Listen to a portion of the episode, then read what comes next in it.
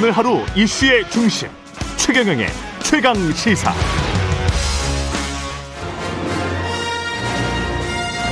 정책 브레인이 최강 시사에 떴다. 여의도 정책맨. 매주 화요일 야당 최고의 여당 최고의 정책 브레인 더불어민주당 홍익표 의원과 함께 정국의 뜨거운 현안과 정책 풀어보는 시간입니다. 여의도 정책맨 오늘도 더불어민주당 홍익표 의원 나오셨습니다. 안녕하십니까? 네, 안녕하세요. 예, 제가 홍익표 의원님을 야당으로 바꿔버릴 뻔했습니다. 이 지금 이제 어제 최재형 감사원장은 사퇴를 한 거잖아요. 뭐 사실 사의 표명이 된 거고 예. 이제 절차에 들어간 거죠. 네. 이게 헌정사상 처음이라 네. 대통령도 이례적으로 유감 표명을 했는데 이거 어떻게 봐야 될까요?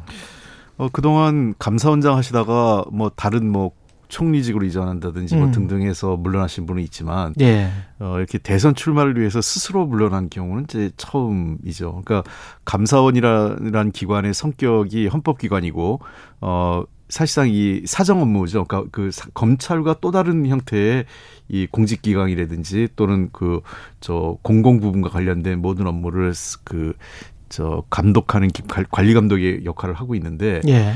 어, 거기에 수장으로 있던 분이 대선 출마를 위해서 그만뒀다라는 측면에서 감사원의 그동안 그 본인이 재직 시절에 했던 감사원의 업무의 정치적 중립성이랄까 공정성 문제에 대한 어, 시비를 스스로 자초한 측면이 있다고 생각을 하고 앞으로도 이거는 어, 감사원 개혁과 관련돼서 상당히 큰 숙제로 남게 될 것 같습니다. 이 윤석열 전 검찰총장도 사실상 뭐 정치를 하고 있는 것이고 네. 관련해서는 어떻게 보십니까? 전 검찰총장 전 저는 아니죠. 네. 감사원장의 네. 정치 참여. 어뭐 그 기본적으로 우리가 보통 이제 감사원을 포함해서 4대 권력 기관이라고 흔히 많은 분들이 얘기하는 게 그 검찰청, 경찰청, 국세청, 국세청 그다음에 국가정보원 예. 뭐 이렇게 하는데 어, 기본적으로 이런 기관들의 기관장은 어 그 특정 개인의 어떤 개인 정보에 대해서 접근할 가능성이 상당히 높여 높죠. 그렇죠. 예. 예. 어, 그리고 본인이 재직 시절에 어, 사실 어떤 그 어느 정도 마음을 먹으면 어, 어떤 그 수사나 또는 조사 또는 그 관련된 내용에 대한 그 정보 수집 등에 있어서 어 그 또 편향적으로 할 수 있는 그 음. 가능성도 열려 있고요. 물론 예. 과거에 비해서 많은 견제 장치가 있고 또 국회에서 그거에 대해서 살펴보기 때문에 여지가 그, 그 과거에 비해서는 줄어들었지만 그럼에도 불구하고 이런 기관에 대해서 정, 정치권에서 어떤 영향력을 행사할 때마다 어 그 기관의 독립성 문제가 제기되는 기관들 아니겠습니까? 예. 그런 측면에서 저는 이런 해당 기관에 있는 분들은 스스로가 좀 조심해야 되고 정치권에 들어온다면 최소한 예, 그 현직에서 물러난 다음에 몇 년 어느 정도 일정 기간에 어, 기간은 필요하지 않을까 생각을 합니다. 미국 같은 경우에는 어, 뭐 우리나라도 여러 차례 지적됐지만 우리 정부에서도 그런 인사가 있었는데요. 예컨대 어, 현직 군인에서 바로 국방부 장관을 못 가게 돼 있습니다. 아 그래요? 네네. 어, 일정 기간 몇 년이 지나야만 어, 장관으로 갈 수 있게 돼 있습니다. 아, 그냥 민간인 신분으로 가게 되는 거군요. 그렇습니다. 국방부 장관은. 예, 예. 예. 어, 기본적으로 그 우리처럼 어제까지 그 뭐 예를 들면 그 현역으로 군복 입고 있다가 바로 예. 옷 벗고 장관 가거나 이런 형태는 없습니다. 못하게 돼 있고요. 예. 그게 어떻게 보면 정치적인 중립성이랄지 대의 명분에 맞는 일인 것 같습니다. 그런 네. 것들이. 예. 그래서 최재 우리 그 최재형 그 감사원장이 음. 정치적 성향은 뭐 본인의 그 뭐 헌법적 권리 그렇죠. 그러니까 뭐 뭐라고 예. 할 수는 없지만 예. 그러한 것들 그 자기의 직위를 바탕으로 해서 발판 삼아서 음. 특히 감사원이라든지 검찰총장, 경찰청장, 국세청장, 국정원 등의 그, 그 자리를 발판 삼아서 또 다른 정치적 그, 그 어떤 이 단계로 넘어가는 거는 그렇게 음. 적절 바람직한 사례는 아니고 이거는 앞으로 감사원에 큰 숙제를 남겨준 사례가 될 것 같습니다. 본인만 아는 거예요, 사실은. 과거에 본인의 행적이 예. 정치적 이유 때문인지 아니면은 음. 정말 양심껏 한 것인지는 본인만 아는 양심의 자유의 문제라. 네. 근데 어쨌든 뭐 그동안 했던 모든 예. 일들이 예. 정치적 시비거리로 예. 더 확장될 수밖에 없게 된 거죠. 예. 그 청와대 김기표 반부패 비서관 같은 경우는 저도 이 관련 자료를 보니까 어떻게 임명이 됐는지도 잘 모르겠고 그래서 이 분명히 인사 인사 시스템에는 문제가 있는 것 같은데요, 청와대. 글쎄요, 하여간 뭐 바로 그 논란이 되고 음. 그 사표 처리가 된 걸 봐서는 예. 청와대 스스로도 인사 검증에 문제가 있다라는 걸 인정한 거로 봐야 되겠죠. 예. 어, 제가 보기엔 이 부동산 문제에 대해서 그 지금 계속 어 지난 그 한 1년 전부터 이미 논란이 그 크게 됐고 음. 그다음에 최근에는 지난 LH 건과 관련돼서 막 그 LH 건 논란이 되는 시점이었 그렇죠. 거든요. 예. 이- 그 임명될 때가 그런 걸 감안하면 좀 더 이 이 문제에 대해서 좀 안이한 인식이 있었지 않느냐라는 아쉬움은 있습니다. 그 문책 인사가 좀 있어야 될 것 같지 않습니까? 그 위에도 글쎄요, 김혜숙 뭐 인사수석 경질 야당은 그걸 이야기하고 있는데 근데 그거는 이제 책임 여부를 봐야겠죠. 음. 뭐 실제로 그 책임져야 될 부분이 있는지 예. 어, 그거는 또 그 청와대 내에서 아마 어그 이 인사 검증과 관련돼서 문제 문제를 음. 뭐, 뭐 비서실장이나 누가 한번 살펴보지 않을까 싶습니다. 더불어민주당 같은 경우는 어제부터 이제 대선 예비후보 등록을 시작했단 말입니다. 예. 근데 시작하자마자 예비 경선 후보 단일화 정세균 전 국무총리와 이광재 의원 사이에 이게 나왔는데 어떻게 보세요? 이게 1단계 단일화다. 여의도 정가에서는 그런 이야기를 하는 사람도 있더라고요. 1단계 단일화고 2단계 단일화가 또 있을 수 있다. 어떻게 음, 보십니까? 글쎄요, 뭐 그거는 그 여러 후보들 간에 판단할 문제니까 예. 뭐 통상 어, 당내 경선 또는 뭐 심지어는 뭐 그 저 이 본 본 대선 본선 레이스에서도 단일화 가 많이 이루어지지 않습니까? 예. 그래서 뭐 그 자체가 있을 수 있다라는 가능성은 항상 열려 있다 이렇게 보는 거고요. 다만 이런 단일화라는 게 어, 어떤 가치와 명분을 갖고 하느냐에 따라서 폭발력도 있고 아니면 별로 그냥 그 찻잔 속의 태풍으로 끝날 때도 있고 그런 것 같습니다. 그래서 예. 어, 단일화가 꼭 그 정답은 아닌 것 같고요. 음. 그다음에 우리 당 같은 경우는 당내 경선에 최종적으로 그 과반수 득표가 있거든요. 예. 그렇기 때문에 어, 나중에 최종적으로는 어떠한 형태든 간에 또 그런 어, 서로 간의 그 연대나 만약에 음. 과반수 가능성이 그 후보가 안 나올 경우에 예. 그런 경우에 불가피한 측면이 있죠. 예, 과반수가 안 나오면은 또 결선 한 번, 투표. 예, 그렇습니다. 결선 투표를 한 번 더 해야 되니까. 그렇습니다. 그때 또 합정 연행이 또 있을 수 있네요. 그래서 그렇습니다. 예. 그래서 1단계 단위라는 이야기가 나오고 있는 것 같기도 하고. 그렇습니다. 근데 이제 이 전반적으로 봤을 때 이렇게 되면 그 구도상은 구도상은 이재명 대 반 이재명 이렇게 보이잖아요. 그건 이제 1등 후보가 아무래도 중심이 되니까 예. 그렇게 보이는데요. 예. 그렇게 보일 수도 있겠지만 뭐 제가 보기에는 몇 가지 정책적 문제를 갖고 그 갈라설 수도 있기 때문에 음. 이건 좀 더 지켜봐야 될 것 같습니다. 아, 그래요? 정책적인 문제 관련해서도 좀 여쭤봐야 되는 게 재난지원금 관련해서 네. 민주당의 당론은 재난지원금과 관련해서 뭐였었죠? 원래? 어, 재난지원금 관련돼서는 그 선별과 보편에 대해서 이렇게 이분법적인 사고는 없습니다. 아, 그래요? 그거는, 예. 당론에 정해진 거는 없었어요? 없습니다. 왜냐하면 이게 재난지원금이 당론 어, 재난지원금이 굉장히 특별한 상황이기 때문에 예. 이것을 당론화할 아. 수는 없는 거죠. 그다음에 예. 어, 저희들이 결정할 때는 어떤 때는 전국민 지급, 보편 지급을 할 때도 있고 예. 어떤 구 측면에서는 선별적 지급이 좋을 때도 있다라고 얘기합니다. 아마 제가 이, 이 방송에 나와서 어, 작년 9월이었나 그럴 예. 거예요. 그러니까 그때 그래서 제가 얘기하니까 아니 지금 추경 그 8월 말에 추경 편성하고 있는데 예. 벌써 내년도 지금 얘기하고 있다라고 음. 이제 뭐 뭐라고 그 했던 음. 뭐 음. 일부 언론에서 지적을 했던 적이 있는데 그때 제가 뭐라 그랬냐면 선별과 보편이 양분적으로 볼 필요는 없다. 음. 어, 그거는 어떤 때는 선별이 효과적일 때는 선별을 하는 거고 예. 보편이 혀- 그 전국민 지급이 좋을 때는 전국민 지급을 하는 거고 음. 그래서 제가 지난 어 연초에 그 정책위 의장하면서 그 저이 추경 편성할 때 그때 대통령께서도 그런 얘기를 하셨잖아요. 그러니까 그때 이낙연 당 대표가 어 교섭단체 대표 연설을 통해서 전 국민 지급을 예. 얘기했고 그다음에 대통령께서도 어 경기 상황 그 경기 상황을 보면서 어 방역이 좋아지면 어 전국 그 전국민 유로 차원에서 어 전국민 지급을 검토해 볼 수 있다 이런 말씀을 아, 하셨기 때문에 예. 이걸 꼭 양분적으로 볼 필요 없다고 생각을 하고 음. 자꾸 이게 지금 당내에서 이제 대선 앞두고 더 논란이 되는 거는 어 이 문제하고 자꾸 기본소득 문제를 그 연결시키려고 하다 보니까 예. 어그 후보들 간의 논란이 더 가열되는 것 아닌가 싶습니다. 저는 음. 어, 재난지원금하고 기본소득은 좀 다른 별개의 문제로 봐야 될 거라고 생각을 합니다. 그럼 전, 재난지원금과 관련된 이견은 분명히 있긴 있어요. 근데 정세균 전 총리 같은 경우는 집단 면역전에 보편적 무차별 재난지원금은 안 된다. 상위 네. 1% 부자에게까지 지급한다는 거는 어, 정치 논리에 매몰된 포퓰리즘. 이미 이재명 지사는 코로나19 상황으로 모든 국민이 고통받았기 때문에 세금 많이 낸 국민을 배제하지 말고 공평하게 전 국민에게 재난지원금을 지급하는 것이 정의에 부합한다. 그 저는 이 문제에 대해서 우리가 좀 원칙 원칙에 입각해서 봐야 된다고 생각을 합니다. 예. 왜냐하면 어 전 국민 재난지원금이 그저 코로나 상황이 터지고 저희가 작년 3월에 그 논의가 돼서 5월달에 지급을 했지 않습니까? 그리고 이제 그 몇 차례 그 이후에 선별 지급을 하게 됐는데요. 음. 전국민 재난 그 지원금의 명분은 크게 두 가지입니다.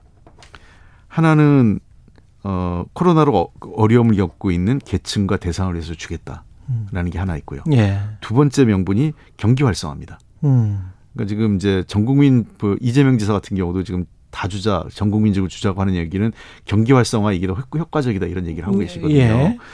자 그러면 이제 우리가 그 고려해야 될 게 지금 경제 상황에서 전 국민 지급이 필요하냐 아니냐 라는 음. 판단이 필요합니다. 그 판단. 네. 예. 그러니까 지금 저는 이제 걱정스러운 게 어, 지금 재정 당국과 그 통화 당국의 입장이 좀 달라요. 음.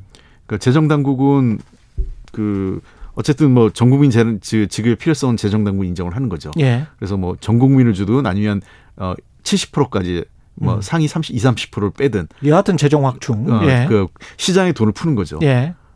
반면에 금융 당국은 지금 통화 당국이죠. 예. 그 중앙은행을 중, 그 중심으로 한 통화 당국은 어 금 그 경기가 과열될 우려도 있고 인플레이션 때문에. 인플레이션 우려도 있고 하니까 예.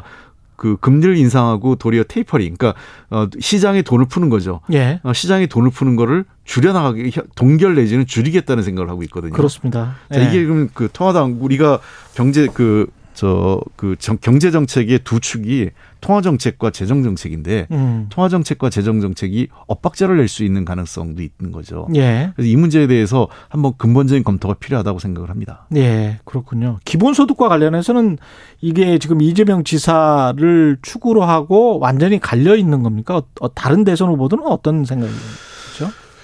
그 솔직히 아직까지는 기, 저 이재명 지사 도 기, 그 기본소득에 대해서 원, 원칙론적인 얘기만 하지 예. 기본소득을 구체적으로 어떻게 하겠다는 걸 잘 얘기를 안 하세요. 그렇죠. 예. 맞아요. 왜냐하면 예. 기본소득을 얘기하면 100명이 얘기하면 100명이 다 다릅니다. 지급 수준에서부터 예. 지급 방식, 맞아요. 그다음에 예. 재원 확충 등과 관련돼서 다 다르기 때문에 음. 사실은 예를 들면 이제 그 이재명 지사는 기본소득을 확실히 좀 얘기하고 계신 거고요. 예. 어쨌든 그 이낙연 대표 전 대표 같은 경우는 본인의 신복지 체계에서 사실상 기본소득적 성격을 포괄하고 있는 개념으로 볼 수 있고요. 어. 예. 그러니까 뭐 예를 들면 청년 수당이라든지 그 아동 수당이나 이런 거는 사실은 기본소득적 성격을 갖고 있는 거죠. 예. 그러니까 저 이재명 지사 같은 경우도 지금 당장 전 국민을 보다는 뭐 단계적으로 확대해 나가자 이런 입장을 갖고 계시거든요. 금액도 예. 그렇고 금액도 예. 뭐월 한 뭐 그 10만 원도 5만 안 원? 되는 예. 수준에서 예. 해서 좀 늘려가자 하는데 어 언제까지 얼마큼 늘리겠다는 얘기는 안 하세요. 그렇죠. 예. 예. 그러니까 그런 측면에서 저는 뭐 나중에 하다 보면 결국은 당내에서 최종적으로 후보가 누가 되느냐에 따라서 어 수렴 의견이 수렴이 되겠지만 어 신복 그 소위 그 두 유력 후보인 음. 이낙연 대표의 신복지와 어그 이재명 지사의 기본소득 간에 나중에는 접점을 찾을 거로 봅니다. 지금 전문가들 간에는 양측의 정책 전문가들 사이에서는 그런 노력들을 하고 있고요. 음, 캠프 내 전문가들이 가령 이제 어떤 후보로 단일화가 되거나 어떤 후보가 선출이 되면 이동하는 경우도 있습니까?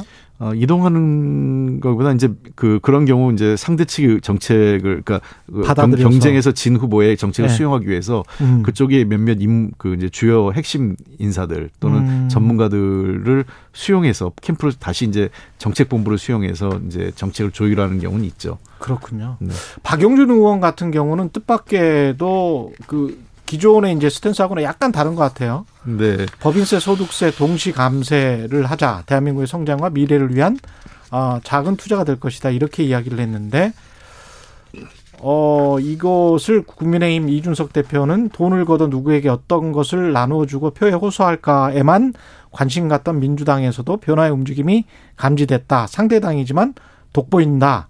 이렇게 이야기를 했거든요. 예, 국민의힘 이 주장했던 이명박 정부에서 주장했던 이 감세 정책이 박용진 의원에게 나왔습니다.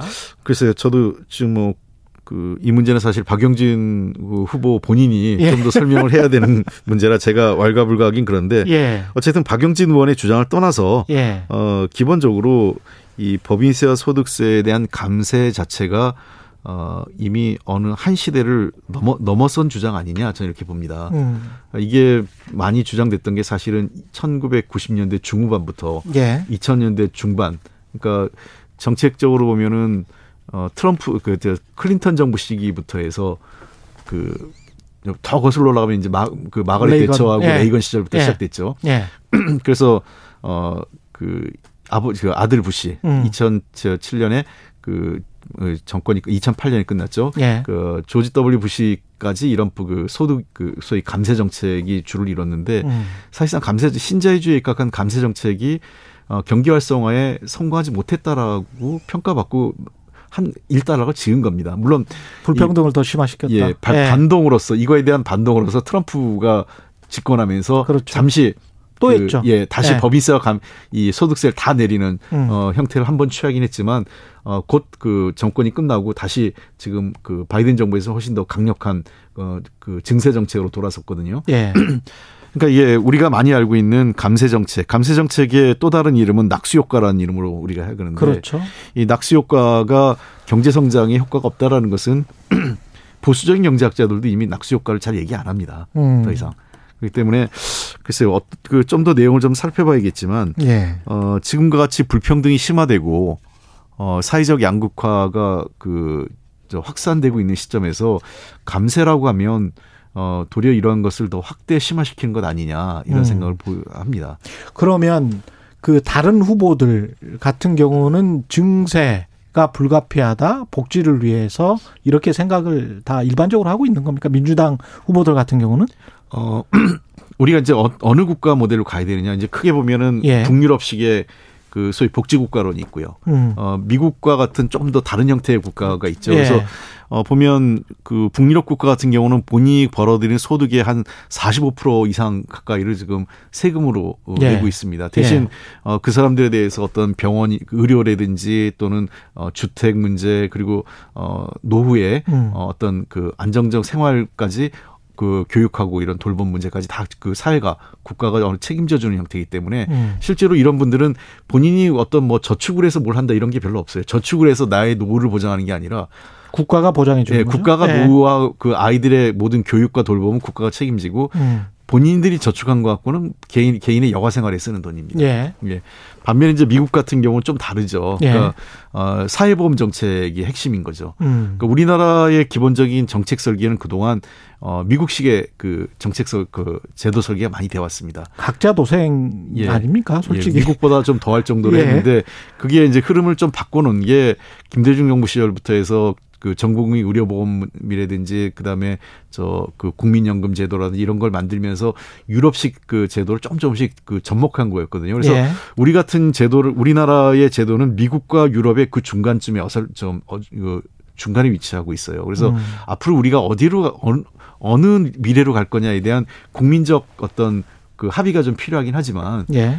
어, 이 과정에서 저는 세금을 마냥 걷는 게 문제가 아니라 어, 국민들의 몇 가지가 있어요. 첫째는 어, 이 세금이 공평하게 과세되느냐 음. 하는 거를 국민들에게 입증해야 됩니다. 맞아요. 그리고 두 번째, 이 내가 낸 세금이 제대로 제대로 잘- 쓰여지고 있느냐. 음. 그리고 세 번째, 정말 나의 삶이 그, 그 국가와 사회, 국가 사회가 내가 낸 세금으로, 인- 내가 세금만 내면 책임져 줄 수 있느냐. 음. 그리고 일정 수준의 나의 삶을 라는 것들에 대해서 어 국가가 이것을 좀 입증할 수 있는 입증할 수 있는 노력이 필요합니다. 그러한 노력들이 그리고 어떤 가시적 결과가 있어야만 음. 증세 내지는 어 추가적인 그 세금의 그 별도의 또 세금을 만드는 이런 노력 그것들이 국민들에게 어떤 동의를 받을 수 있지 않을까. 현재로서는 우리 국민들은 세금 내는 거에 대해서 이런 아까 얘기한 제가 얘기한 세 가지 부분에 대해서 어, 여전히 약간 반신반의하시죠. 예, 불신이 좀 있기 때문에 예. 어, 증세에 대해서 쉽게 동의를 못 하시는데요. 저는 예. 우리 국민들은 세금을 증세에 대한 그다음에 세금을 좀 더 내겠다는 의지는 충분히 있다고 생각합니다. 예. 그 최근에 여론조사 해봐도 뭐그 그2030 세대를 제외한 전 세대에서 좀 더 돕겠다 음. 이런 것들이 나오고 있지 않습니까? 예. 그런 걸 보면은 아직 우리 사회에 대해서는 그 어떤 포용적 포용 사회 어, 더불어 함께 사는 그 사회에 대한 그 갈망이나 어떤 의지는 좀 있기 때문에 음. 정치권이 좀 이 문제에 대해서 의지 어, 국민적 에너지를 잘 모을 수 있는 노력이 필요하다고 생각합니다. 우리가 뭐 공동체 의식은 굉장히 강하니까요. 예. 예. 여의도 정책맨 오늘이 마지막 시간입니다. 네. 그동안에 최고의 정치로 여의도 정책맨 1년 넘게 함께 해 주셨는데요. 감사하고요. 간단하게 청취자에게 인사 한마디 해 주십시오. 네, 아이, 음. 지난 한 1년 넘게 제가 여기 최강시사에서 그 정책 코너를 맡았는데요. 하다가 뭐 제가 좀 부족한 면도 있고 또 국민들 듣기에는 뭐 아무래도 정당 소속이 되니까 예. 어떤 특정 정당 입장을 대변할 수밖에 없는 측면에서 불편함을 드렸던 분들도 계실 겁니다. 그래서 어, 그 앞으로도 제가 이 여러분들의 의견을 잘 듣고요. 정치권에서 어, 좋은 정책, 그 다음에 보다 국민들을 편안하게 할 수 있는 정치로서 어, 보답할 수 있도록 노력을 하겠습니다. 앞으로 현안 생기면 또 자주 나와 주십시오. 네, 예. 알겠습니다. 고맙습니다. 여의도 정책맨 더불어민주당 홍익표 의원이었습니다. 고맙습니다. 예, 감사합니다.